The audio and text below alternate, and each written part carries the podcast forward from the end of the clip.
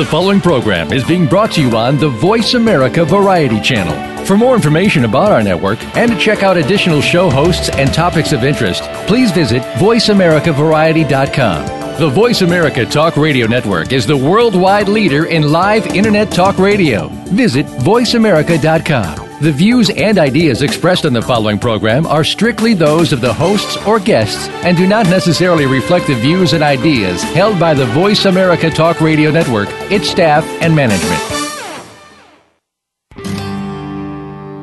Good night. Welcome to the Kathryn Zox Show. This informative and entertaining show will start your mornings off on the right foot. Here's your host, Kathryn Zox, your social worker with the microphone. Good morning. I'm Kathryn Zox, your social worker with the microphone, and you're listening to the Kathryn Zox Show on VoiceAmericaVariety.com and World Talk Radio. Joining me this morning is George Moufarrej, a leading relationship counselor and author of the book Sexual Euphoria. Uh, today we're talking about how social media drives narratives uh, particularly with uh, it allows people to reconnect with long lost friends and long lost romantic partners, and it has become a tool for many unhappy relationships.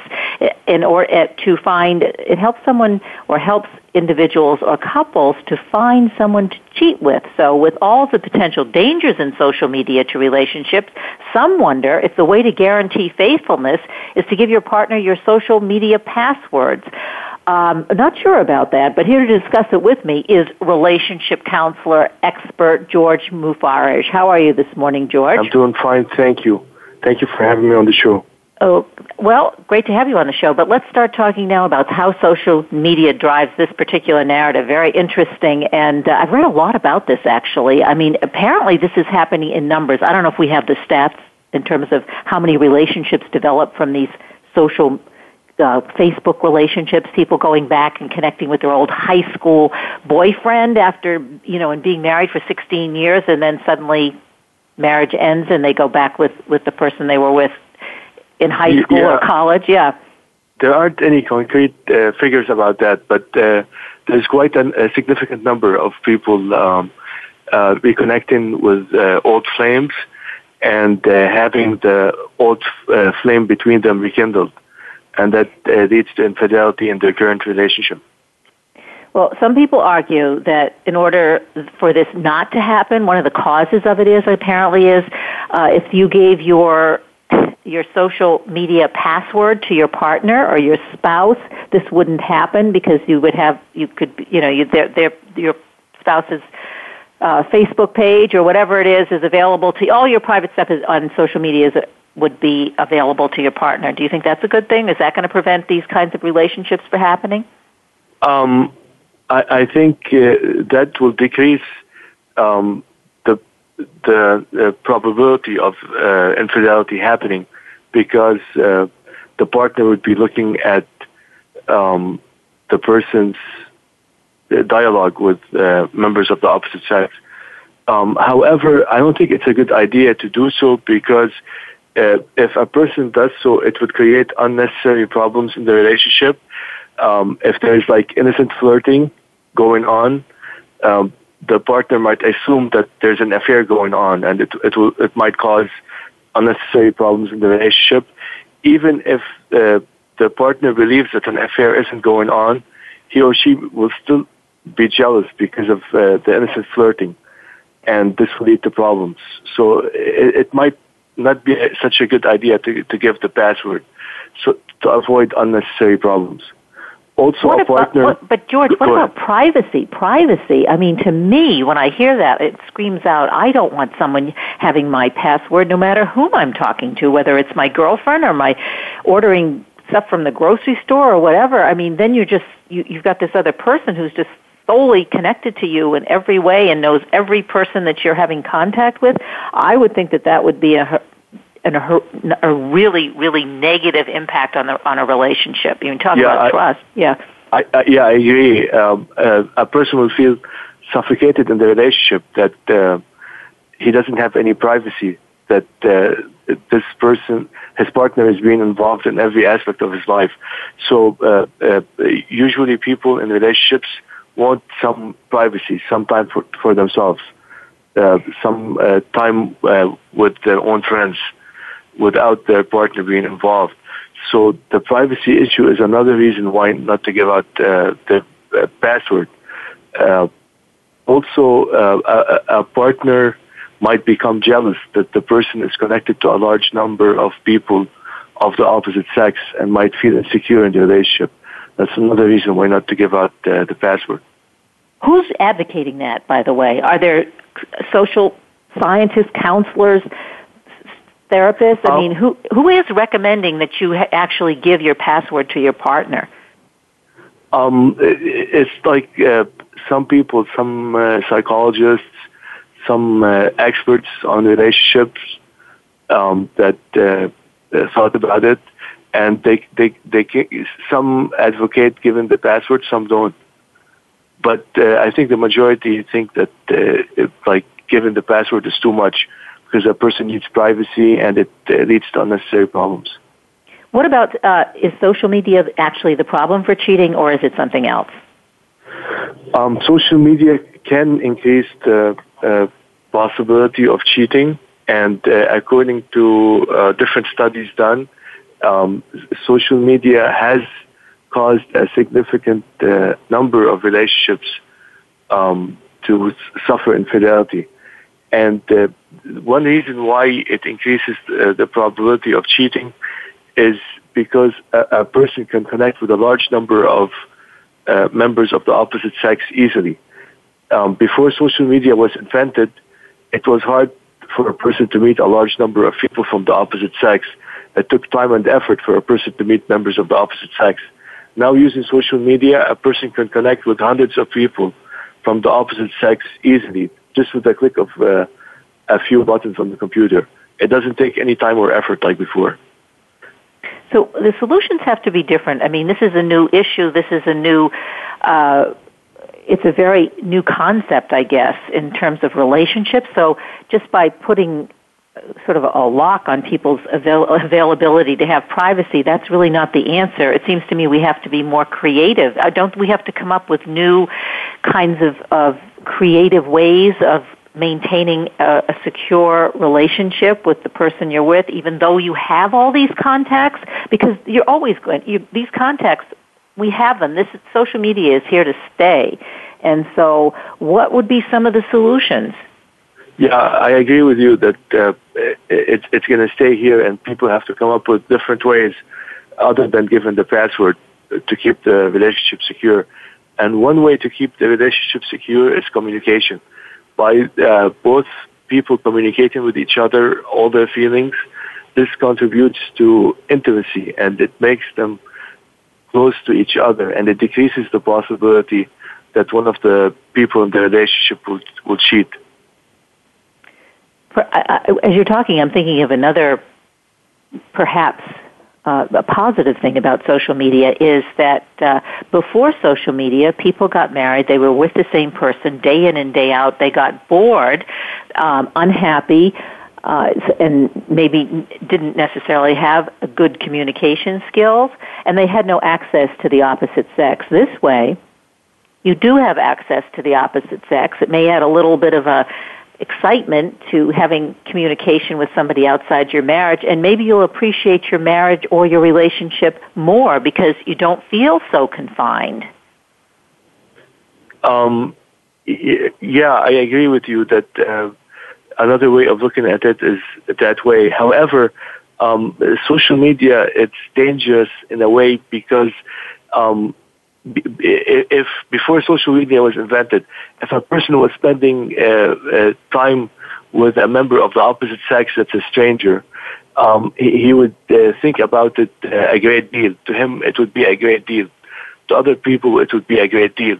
But now with social media, a person can spend uh, a large amount of time with a member of the opposite sex, uh, with a person that's a stranger, and uh, he or she wouldn't think about it uh, uh, as a big deal.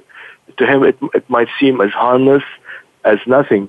And this attitude increases the possibility that cheating might occur in the relationship because uh, the person is uh, becoming closer to a stranger, is becoming more intimate to a stranger. And, but uh, is it a real? I'm going to interrupt you, George, because is it really intimacy? I mean, you're just online talking to the person or having this connection. How intimate is that really? I mean, you're not there on a day-to-day basis having to solve problems, live together, uh, interact with your community, your family, uh, which involves intimacy. Uh, is it really intimacy when you're just connecting on Facebook or Twitter or whatever? Yeah, some people start spending uh, uh, a good uh, amount, a good amounts of time with uh, uh, a person of the opposite sex uh, from time to time on social media, and this might lead to intimacy because if they're spending all this time and they're talking about different issues, they become close, and this closeness might lead to infidelity in the relationship.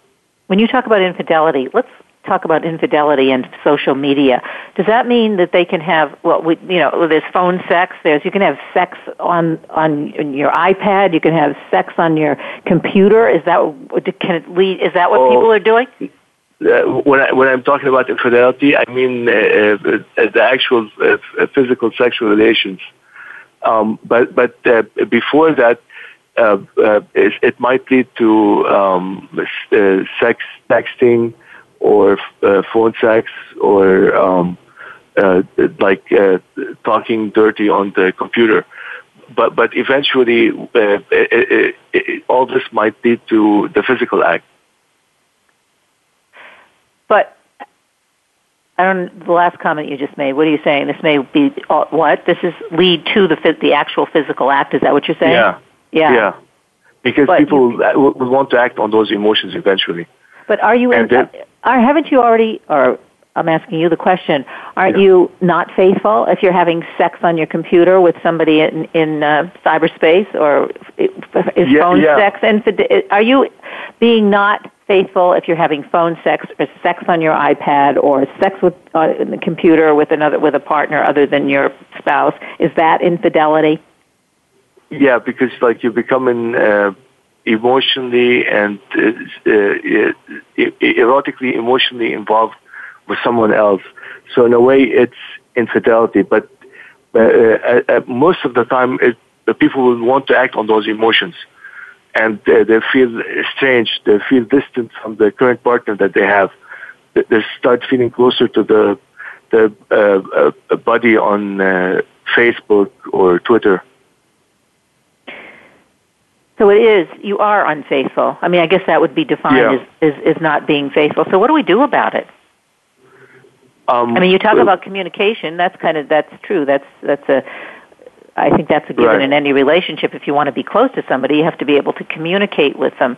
But still, I think the pro- you know, the problem is still there, or the issue is still there. I mean, Yeah. you still have yeah. So I think An- we, another way to, to deal with it is for the um, person, for all people to recognize that this problem is out there, and they should make it a, a point not not to get um, too emotionally involved with uh, a stranger uh, of the opposite sex on uh, social media, because they should they, they should be aware that this might lead to problems and to infidelity. Uh, By just a person being aware of that, it will decrease the chances of it happening. And if a person puts an effort uh, to do that, to avoid um, being intimate with someone uh, on uh, Facebook or Twitter, that will decrease the chance of it happening. But what about the different generations and the, like the younger people who grew up in face who just have grown up on Facebook as opposed to say the older people or you know in their 40s and 50s who it's relatively new in terms of uh, interfering with their relationships. Uh, do young people have a different perspective? Are they, are they taught differently? Do they are they being taught how to use the their computers differently or establish relationships differently online? because it would seem to me they have a very different attitude because they've they've grown up with social media. That's part of who they are, part of their life, part of who, who how they communicate. Um, I, I, I, I think they, they need to be informed. They need to be educated of the dangers that social media poses to relationships. I think they're just like everyone else. They're unaware of the dangers that uh, social media uh, poses to their relationships. can social media be a plus, be a good thing for a relationship, and how would you do that? Can you repeat the question? I'm sorry. Yeah, uh, can social media, it doesn't necessarily have to be a danger to a relationship, like it could be a good thing. Let's say you have a husband or a spouse or a wife or whoever it is who travels a lot on business and they're, you know, and, and before when that occurred, let's say somebody who was always um, traveling and wasn't at home, that was detrimental to the relationship because the couple didn't have an opportunity to be together and to communicate, but now they do because you, they can communicate through social media. So that's a plus for an intimate relationship between partners yeah, or between I, spouses. I agree, and also even if, if uh, both people are uh, living in the same house and they, each one goes to his different job, they can use social media to communicate throughout the day, and that makes them closer. So it's a good thing. Also, another way to make social media um, strengthen the relationship is to talk good things about the, your spouse on social media, and, and that strengthens the relationship and keeps uh, other people away from yourself.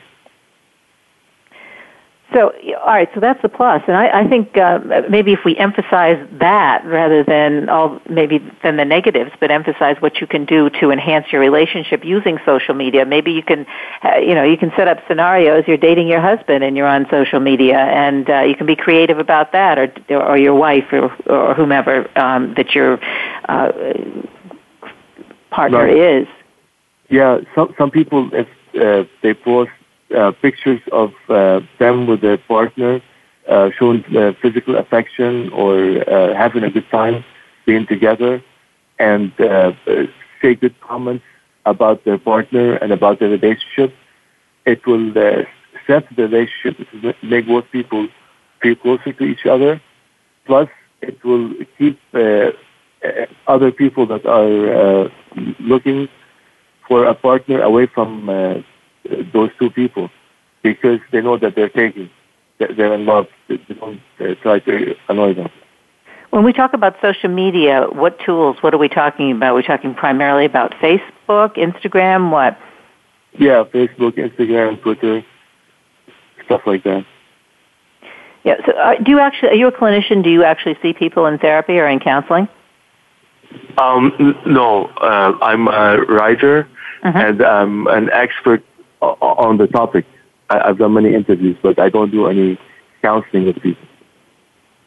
Yeah, so you are a relationship counselor, and you've done research and you writing. Because I, yeah. my question, yeah, okay. Because I wondered, uh, you know, just in terms of your clinic, if you had a clinical practice, no, or what I don't, the, I don't have yeah, a clinical practice. what the the statistics were on on couples who are are doing this.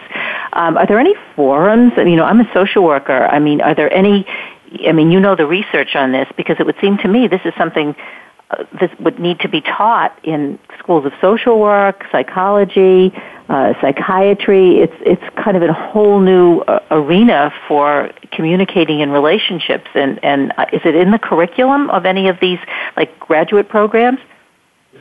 Um, I think some uh, uh, counselors, like psychologists, marriage counselors, um, psychiatrists, they're now becoming aware of uh, the dangers of social media and the positive aspects of social media, and they're including them uh, in their uh, counseling. They're making their clients aware of them. It seems so to me the I media. Think, yeah, go ahead. Yeah, yeah. So I think uh, uh, people now are becoming aware of it, and yeah, it, uh, they're using it to their advantage. Yeah, it seems to me though the media focuses on it's always the dangers of social media, how bad it is, how rather than focusing or emphasizing kind of the the good stuff that comes out of social media. I mean, that's just my experience. If I go online, whatever, you know, it's always like, oh, social media, kids, it, bullying, um, you know, and they have all of these uh, topics that are always sort of emphasizing the bad uh, you know the the repercussions yeah. of using social media in a bad way. Yeah, I think I think the reason is because I was reading uh, an, a, a study that they did on the that was available on the internet, and it said that by, that around one third of marriages in the United States last year, they claimed that uh, uh, Facebook or, uh, or another form of social media was one of the reasons for the divorce. It wasn't the sole purpose, the sole reason of the uh, divorce, but it was one of the factors. So that's why uh, uh, people are making a big deal about it. Yeah, it, but I think you have to maybe repeat that again. It's just one of the factors. I mean, if you have, yeah. and I, I was online looking at some of these uh, examples of people on social media, and then you know, getting a, having a relationship and then breaking up their marriage. But if you really look into the marriage and the relationship, you can see that it probably there was deteriorating. Yeah. Available, yeah, but but yeah. but it, social media did contribute to it. Yeah, it's it contributes, and I think that's the word, but not the cause. Yeah. It's really yeah. not the cause. That the marriage itself or the relationship itself was not strong to begin with, and people right. were searching for something else. And obviously, when they get online, they can find something else. So, um, yeah, it's it's a contributor. Right. And another reason why uh, social media uh, might increase the chances of cheating occurring is because uh, when a person is dealing with members of the opposite sex using social media, it seems impersonal. Um, he usually sees like a photo and he's just typing in uh, stuff so it seems impersonal. Whereas if he were to meet the person in person, um, he's talking to the person and he's seeing the person in flesh. It's more personal. When it's impersonal, a person tends to talk more deep, deeper stuff. He talks more about uh, uh, deeper inner feelings. Uh, he talks about stuff that he normally wouldn't talk about, and this causes both people to become uh, more emotionally connected on a deeper level when they communicate on social media than if they were to meet in in person. And that's another factor why uh, infidelity increases when you talk when you're dealing with uh, social media because most people connect on a deeper level because it seems impersonal. They're just seeing like uh, a person's photo and they're seeing uh, they're typing stuff and so they start uh, describing their feelings more and they're not afraid to describe their inner feelings because if they don't like the person they're dealing with on social media, they can just disconnect and, and no more talk to them. Yeah, but uh, is it really, in reality, is it really connecting on a deeper level? It's more of a superficial, deeper level because this person, you are the only, you're connecting with this person, but you're not seeing this person in the context of work, in the context of talking to your friends or as being a parent or communicating with your kids. So you're just seeing them sort of in this idealized setting because there's nothing, there's no outside um, stressors or anything that impacts on the relationship. You know what I mean? So that you're not. Yeah. So you don't see them in a bad. It's always it's it's in a good light. It's what they decide to present to you, but you don't see them in connection with the outer world or interacting with the rest of the world, which is that, what you know. Yeah but but but you, like people tend to talk more uh, deeper stuff about their feelings, stuff that they wouldn't normally talk about, and that uh, that might cause them to become on a deeper level connected. So they'll share things you're saying because it's not as threatening. Yeah, because it seems impersonal, and they, they can always disconnect with with that stranger. It's like like uh, a colleague at work that they would have to deal with always if they don't like him. If they don't like the person uh, on social media, they can just disconnect. So they're more uh, free to be themselves and to talk their inner feelings. And that's I wonder what happens when, when this actually, you know, as you're describing the relationship that you, okay, it's a, you feel like it's a deeper connection. I mean, I think you maybe share more intimate things. I'm not sure that really is a deeper connection, and I wonder what happens when people actually do leave their partners or their spouses and then connect with the person on Facebook and how long those relationships last once they're actually together physically in person. Yeah, but but usually they don't leave their partner right right away until they've met the other person in the flesh, and uh, they, they they've started with a relationship with the other person in the flesh. It's not like uh, they become close on the internet and right away they tell their partner, "I want to leave you." They they they start meeting as friends in the flesh after that, and then and then it uh, develops into an affair. Well, how do they do that? Let's say if they're this person who they've connected with on on uh, social media doesn't live in the same town as they do. I mean, perhaps they're. Uh, well, let's talk about high school friends because our high school boyfriends and girlfriends. I think that happens, or I hear that it happens a lot. So they're in California. I mean, I'm just talking from a practical standpoint. How do they actually get together? Yeah, some some people just uh, drive uh, long distances if they're living like in different states, sometimes they travel, they, they, they take time off of work and they travel using the plane and uh, meet with each other.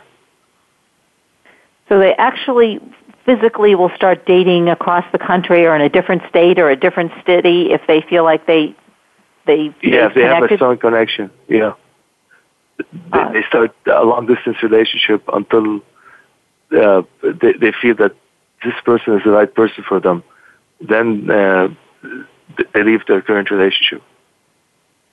Well, it seems to me that wouldn't be too easy to do. I mean, because your spouse or your partner is going to know that you're leaving or you're not there or where are you going or, I mean, I'm not sure how that in practice works. Yeah, yeah. Some of them make up, uh, they make up lies. They tell the partner they're going out with a, a, a friend of the same gender and they have their friend cover for them, saying that they were together. So in other words, they'll say they've way. connected with a long lost girlfriend or something, and then they're going to see their girlfriend, or. Or, or, or no, uh, a friend uh, like if it's a woman and she has a female friend, she might tell her female friend to tell her to tell the husband that uh, they were out together at the mall, or they spent the day together while while she's uh, meeting with the, the guy that she met uh, on Facebook. So uh, there's a whole new set of, I guess, rules for infidelity when you're doing this. Yeah. Um, all right, so we only have a couple minutes left, so let's talk. What what, what do we want to leave our listeners with? I mean, uh, what I mean, what can they do um, to prevent, obviously, this from happening and social media, having affairs or affairs resulting from their relationships on social media? Can we kind of sum it up in a couple sentences? Yeah. Um, the, the, first and most important thing is communication. Talk about uh, everything in the relationship. Uh, don't assume that your partner is a mind reader. And uh, uh if your partner is reluctant to talk, um, draw him or her out by asking them questions about their feelings, what they like, what they don't like, what's bothering them. And that will greatly decrease the chances of infidelity happening uh, because of social media. And, great, uh, good advice. Thanks for uh, it's great okay. having you on the show again. Good topic, okay. timely topic, um, and uh, social media and uh, affairs. Uh, George Moufarrej, relationship counselor and author of the book Sexual Euphoria. Thank you very I'm, much. Thank you. I'm Kathryn Zox, your social worker with a microphone, and you are listening to the Kathryn Zox Show on VoiceAmericaVariety.com and World Talk Radio. We'll be back in a minute. Don't go away.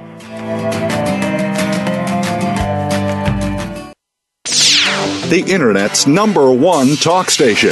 Number one talk station. VoiceAmerica.com. Now there's a new destination for video content VoiceAmerica.tv. Just like our radio channels and so much more. Voice America Variety, Health and Wellness, Business, Sports, Green Talk, Power Up Motorsports, and Seventh Wave Network now have their own video channel components. Plus, check out exclusive programming, including movies, music, educational courses, science and history, current events, and short features. High definition, premier quality programs available 24 7. VoiceAmerica.tv. If you think you've seen online TV like this before, let us surprise surprise you. There is a species that remains undiscovered by modern science. This species is known by many names, but most commonly known as Bigfoot. Join Todd Standing and Dr. Jeff Meldrum for Bigfoot North, a program that sets out to uncover the species that has eluded modern science, but that does truly exist. Expert and celebrity guests will be on hand to discuss both the scientific evidence and conclusive fact of the species on this planet. Bigfoot North airs live every Wednesday at 5 p.m. Pacific Time, 8 p.m. Eastern Time on the Voice America Variety Channel. the Internet's number one talk station. Number one talk station. VoiceAmerica.com.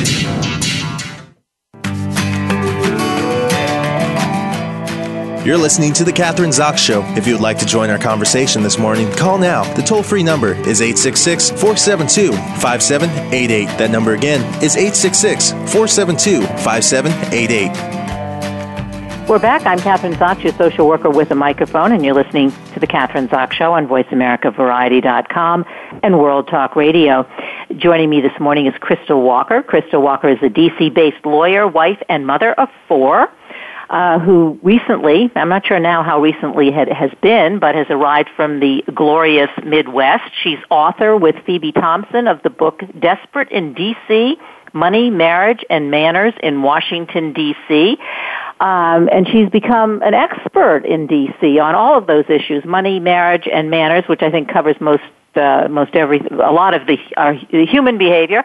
Anyway, uh, we're going to be talking today about uh, healthy eating, and it's particularly healthy eating with our children. Welcome to the show. Nice to have you on this morning, Crystal. Kathryn, thank you for having me. Okay, well, this is a hot topic, feeding your children and feeding them well, because, and we don't have to go through all the statistics, but we are an obese society uh, not just overweight, but obesity. I guess more than half more than half of us are overweight, and another third are obese. And so it really starts with our children, feeding our children.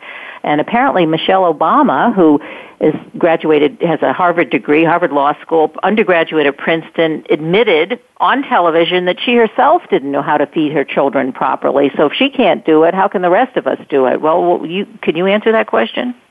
Well, I, I think that's a, a great question, Kathryn. And I would say, in you know uh, Michelle Obama's defense, that I think that the challenge may be less about what we should feed them and how to get it done with uh, the you know chaos we all have in our lives and the resistance we encounter with our children. So.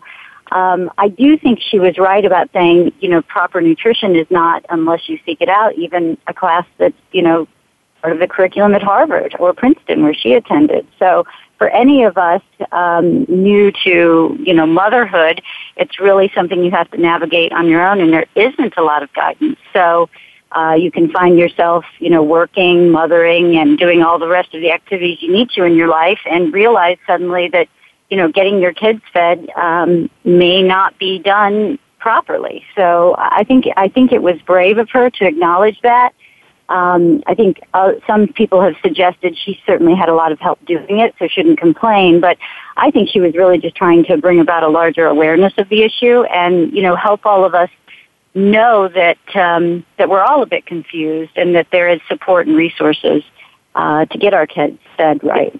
Yeah, in other words, we're all struggling no matter where we come from, you know, as a working parent, and most of us today are working parents. Uh, one parent's working, but most cases, two parents working, traveling on business, busy husbands, busy wives. So it, it, it is a struggle. It's a challenge. It is a challenge. Now, you have four kids. Um, how do you do How old are your kids, and, and how do you do it? How do you make well, healthy, yes. help them to make healthy choices and eat, to eat well? Well, Kathryn, you know, it is a distinct challenge. My my children now uh, range in age from 19 to 9, and I can tell you the, the the benefit of having perhaps more than one child is you realize how difficult each of them can be, and how difficult they are in their eating habits. So, um, I, I think for for me, and this is not always a successful endeavor, trying to have at least one meal a day together um, helps make healthy choices uh, better because you can also observe are your kids actually eating those peas that that uh, you set out for them, and the answer can most often be no. So you just say. Look, I don't want to make a big deal about it, but this is how we do it in this family. If you don't like peas, then we're going to have some raw carrots, uh, you know, along with that pasta, which seems to be the thing that every child will eat. Just give me plain pasta. And uh, it, doesn't make for a balanced diet over time, as you well know. Well, so I think that is a good idea. So at least if you have one meal, you at least you can observe what they're eating or what they're not eating, so you know. Um, well, you also begin to understand what their eating habits is. But if you're so, all right, so one meal a day. What if that's not possible, though? Yes, and that's that's another good point. I think um, you know, along with the one meal a day, if possible, do it. And even if it's not, get your kids invested in what you're eating. So give them some guidelines is my suggestion. You know, you need, we're going to have one protein, one carb, you know, one vegetable, one fruit. And then maybe have a discussion about what fits into each of those categories and get them invested in what they might like to have, you know, from each of those food groups and have them plan a meal. And, and frankly, it doesn't have to be elaborate. So what if every Monday is, know, meatloaf Monday or if you're vegetarian, you know, tofu uh, Monday, but you you decide and let your kids be invested in those choices. And and at least my experience is they're a lot more likely to try things, and then also to branch out from that. Um, my 14 uh, year old son happens to eat almost anything that he can put hot sauce on. Who knew? And that includes all of his vegetables. All right, so you have four uh, four kids. Obviously, they have different eating habits, different likes, etc. But Mrs. Obama, she, I mean, she's taken this on, uh, this healthy eating for our children, and she's gone around, I guess, to the different to cafeterias, talk uh, school cafeterias around uh, the, the country, and uh, observe what children eat. Uh, I know, and but one of the problems is in New York State, which is where I am. Um, they took away some of the foods in some of these cafeterias uh, that were not he- that you know they were not healthy foods replaced them with healthy foods and the kids refused to eat it. They wouldn't eat it. They would actually find them dumping the food out at the end of lunch period into the garbage pails and not eating it at all. Yes, well, I have never known a, a child under those circumstances to starve. So, um, you know, I've heard lots of, uh, you know, complaints about food being wasted. But my my sense is, over time, they get hungry enough, they will eat it. But you know what? Kathryn, those choices have to be backed up at home. So if they know they can just go home and have a bunch of junk, why would they eat the healthier choices offered at school? So I, I, I think Michelle Obama was correct uh, that it is a partnership between home and school. So it's a short-term problem in my view that these kids are rejecting these foods. If if we continue to offer them and we tell them who's in charge, us, not them, um, and that there really aren't any other options, my guess is they will be hungry enough over time to eat these foods. Yeah, and that's not to suggest that we're force feeding them. It's, it's simply that, you know, you, you make them hopefully inviting options, but to suggest that, you know, for a couple of days they're not interested in these choices is really not surprising if, if they've had, you know, junk food offering, you know, for so long.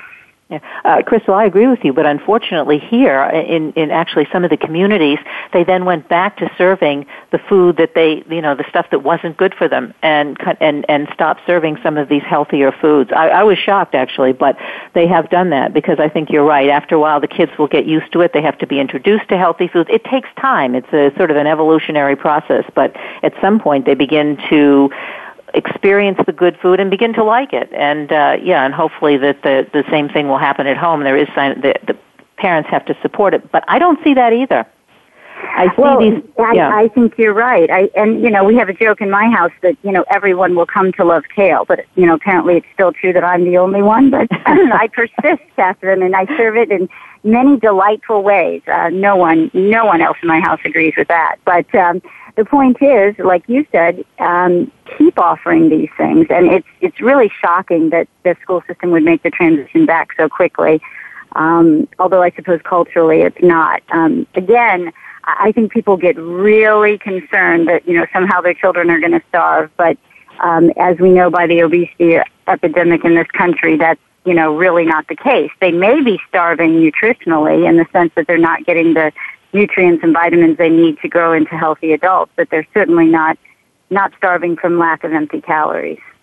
Well, you have four children, so and they kind of run the gamut. You have a 19-year-old and a 9-year-old. So yes. 10 years, that's a kind of a big span. Do you see any difference in the eating habits of say your 9-year-old and their friends and your 19-year-old and his or her friends? Yes, you know what's interesting, Kathryn, and I, I would have expected an opposite trajectory, but it's my younger, my youngest child in particular who is the most particular about her food choices. And I assumed because it's a family of four that she would adapt to eating what all the older siblings eventually came to, to eat. So in fact, she would be more adventurous in her eating. But exactly the opposite is true. And it, it, it's fascinating to me to see that it's not just her, but it's also her generation of friends. And I wonder if it's, you know, part of this catering to our children a little too much. Um, I think even 10 years ago, um, our expectations around food and kids was different, and we may have said, this is what we're having for dinner. Try it. If you don't like it, have a bowl of cereal or a peanut butter sandwich. If you're not, you know, you don't have a peanut allergy.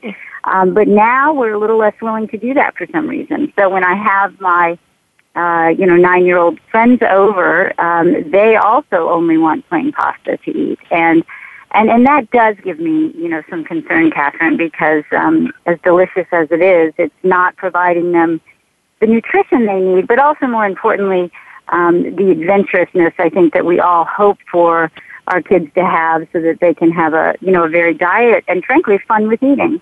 Yeah, I think it kind of relates to the overall parenting uh, difference in parenting maybe in the past 10 years, past 20 years, you know, sort of associated with the helicopter parents, not wanting your child to suffer in any way, not wanting them to be uncomfortable, not wanting them to feel like they're less than, not wanting them to lose a soccer game, not wanting them to eat food they don't want to eat. I think it kind of ties into all of that.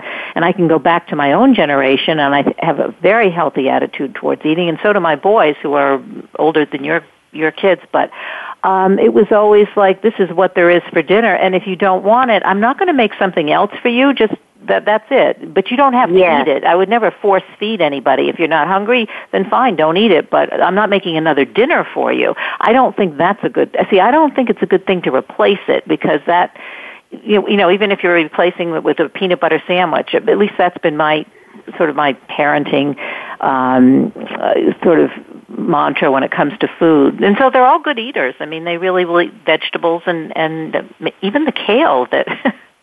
um, yes, terrific. Yeah. I, I have to come to your house. That's good. Yeah, right, exactly. But uh, yeah, I think this kind of like you know this this pampering, I guess, is the word, and I think that is truer of say the nine-year-olds that you're talking about in your daughter's generation. Um, and I don't think that's a good thing. I think that's a, not a good direction that we're going in. You know, I don't either, and I think what happens sometimes, at least for my youngest for um, you know she wants to be feel a bit special and gain a bit of attention. So I think it's also an attention seeking mechanism. But what I think in the long run adults sometimes fail to realize is it, it's you know a lot more painful for us and um, and that's not good either because ultimately, if every mealtime is a struggle, um, that really brings stress to the family, and everybody's unhappy. So. Um, I do like the idea that you know we're not starving our kids in the sense that we do offer them one option, but I'm very firm about the idea that they have to go get it and execute on it, eat it with us, and then not. I don't want to hear the rest of the night about them being hungry. Yeah. so I, I, you don't want that to be the focus of the conversation.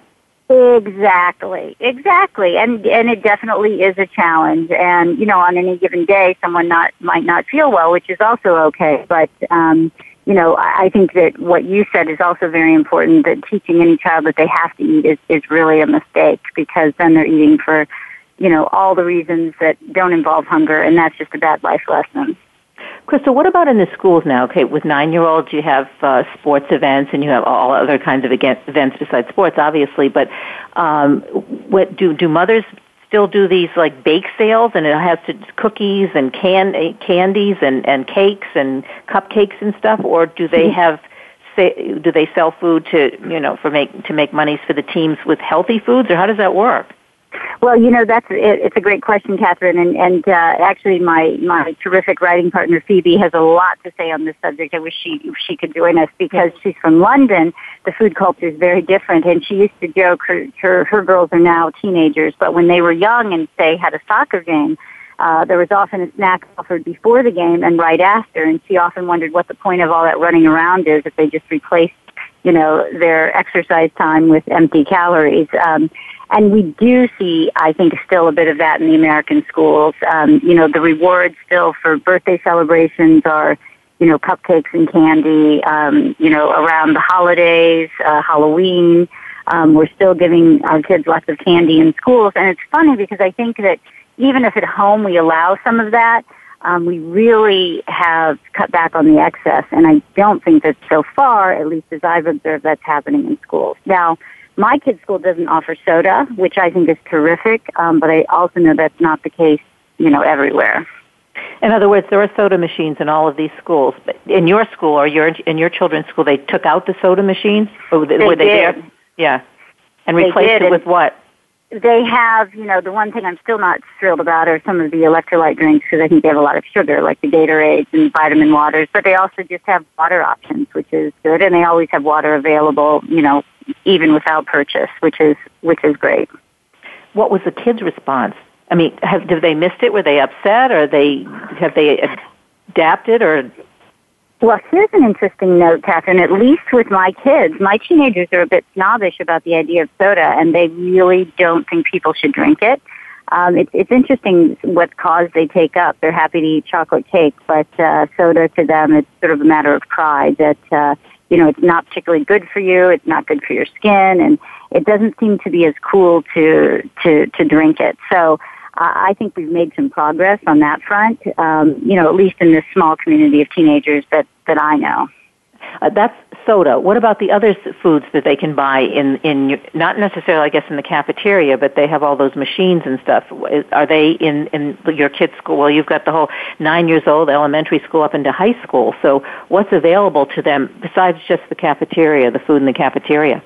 Yeah, they definitely have some, you know, less healthy options. Although my kids and and and Phoebe has a difference here too because her kids are in public school, my kids are in private school. So really, in private school, you do have a lot more leverage in terms of insisting on healthier choices. So. Um, there's a lot less junk in the food machines. Um, although if we measure by, you know, how much sugar a granola bar has in it, we could, you know, have that argument too that maybe it's not that much healthier. Um, but I do think that these machines are still in schools. Um, not, for example, at my kid's school, which is on one campus but is a K through 12 school. The the elementary school children actually are not allowed access to the vending machines. So it's not until you're in the middle school that you are allowed to make those choices. So they really view it as a privilege, and certainly they avail themselves of it once they reach, you know, that level in the school. But um, yeah, they still exist certainly. Um, the good news is, I think in the cafeterias, even at the elementary school level now, they offer a salad bar, for instance, at lunchtime, which they didn't used to do when my 19 year old was that age. Um, you know, the, the salad bar was restricted to the older kids, but I think that they're they're finding that a way to get younger kids involved in eating fruits and vegetables is to let them sample them when they're young, and I think that's a really good thing. Yeah, I think if we're going to wait for, I'm not sure what the reasoning was behind it. Why would you wait till middle school or high school, you're saying, before you're allowed to have a salad? I think, to- right, well, it doesn't make a lot of logical sense. It probably, from their perspective, it was a big mess to allow the kids to help themselves to the salad bar, but they they bit the bullet and, and allowed it to happen. And and I know that um, at least my youngest child thinks it's you know a big privilege to do it. And wow, if she thinks it's a big privilege to have fruit and vegetables, that's great. Well, Crystal, you mentioned one thing, and I think it's really important because you said your kids go to private school, and Phoebe's kids uh, go to. Uh, no, your kids go to private school, yeah, and her kids go to public school, and there is a big difference. Or is there a big difference? And what does that say? So parents who have kids in private school, I've been, I've been, I went to private school and public school both, and um, they are we saying our kids in private school are definitely able to make better choices and our public school system they can't or don't or i mean i is there That's a, a, that's a yeah. good question. I would say gen- generally, you know, at least my experience in the community where I live is that, um, you know, smaller communities generally are able to make choices more quickly and and potentially more appropriately. I mean, you're suggesting that, you know, in, in New York State, what's happening is these good food choices were replaced almost immediately with the junk food again, um, suggests that the parents were not able, or they're either part of the clamor or unable to put the pressure that you know, needed to bear upon the school system to make the right decision. Um, so I would say, I think yes, generally in a in a private school, um, the parent community is able to apply the pressure they want to get the better food choices. Um, but I would also see what I see with with Phoebe and her kids and other public school children is if they or their parents don't want them to participate in this junk food offering, they simply pack their lunch, which is at my kids' school is not an option. It's a family meal style cafeteria and setting, you know, except for the salad bar. And um, you know, the offering is what it is. But um, in most of the public schools, you can, you know, pack your lunch if you don't want to participate in those food choices.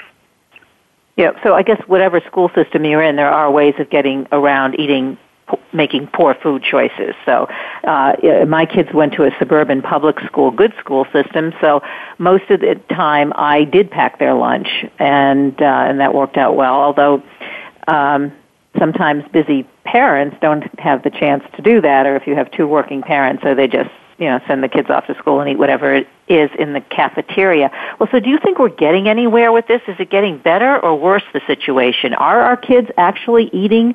Are are we making progress? I just see, and and I guess uh, you know I don't want to put a downer on it, but I've I've talked about this on the show before.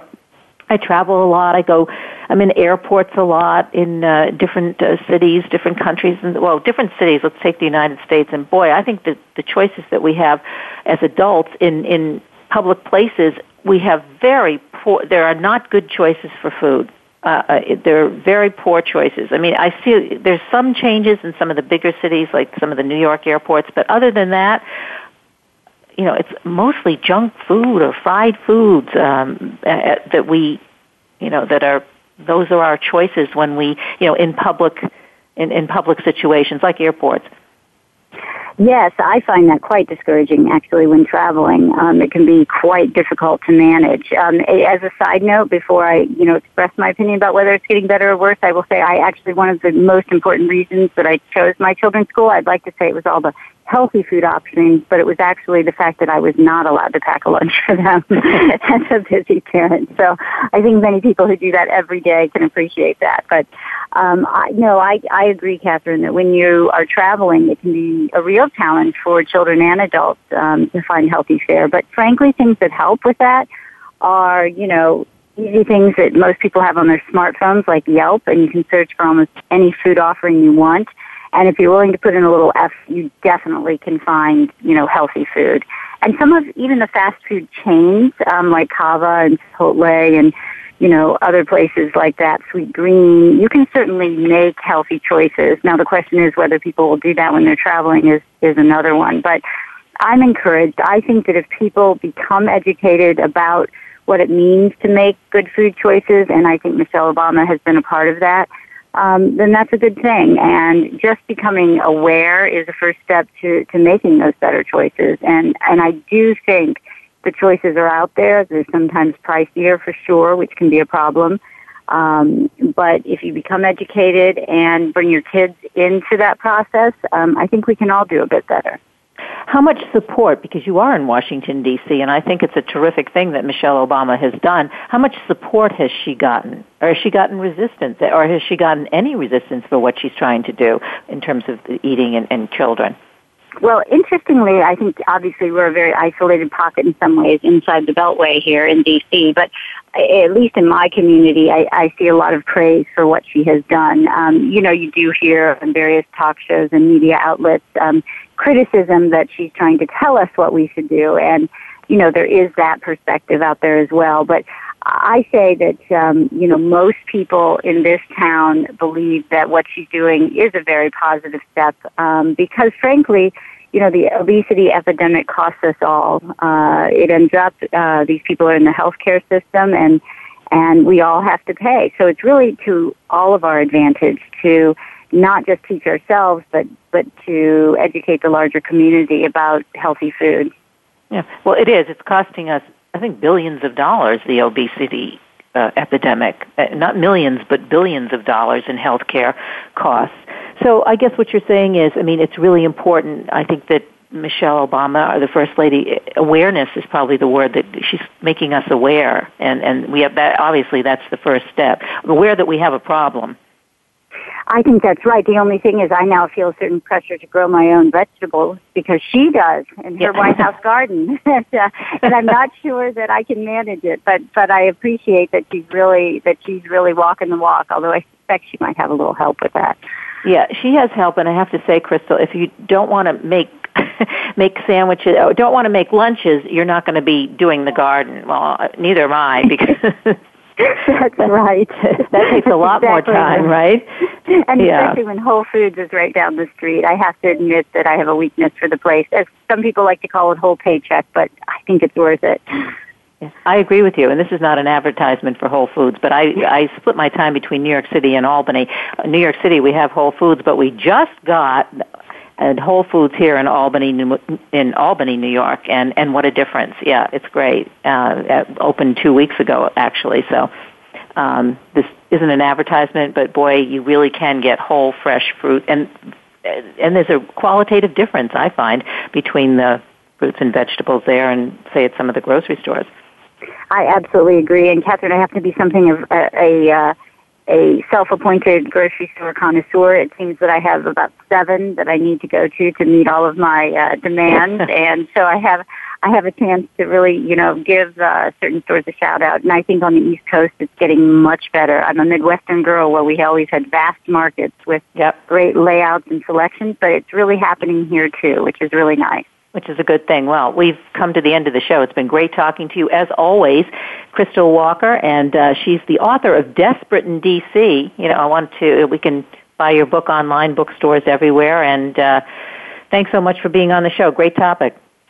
Kathryn, thank you. And if I may just say, people can get it most easily right now on Amazon, Desperate in DC, in e-reader format or uh, paperback. So thank Oh. you for the opportunity to talk today. And uh, anytime, I know Yeah, we'll talk again. There are a lot more topics we have to, yeah, we have we have to cover that we haven't covered.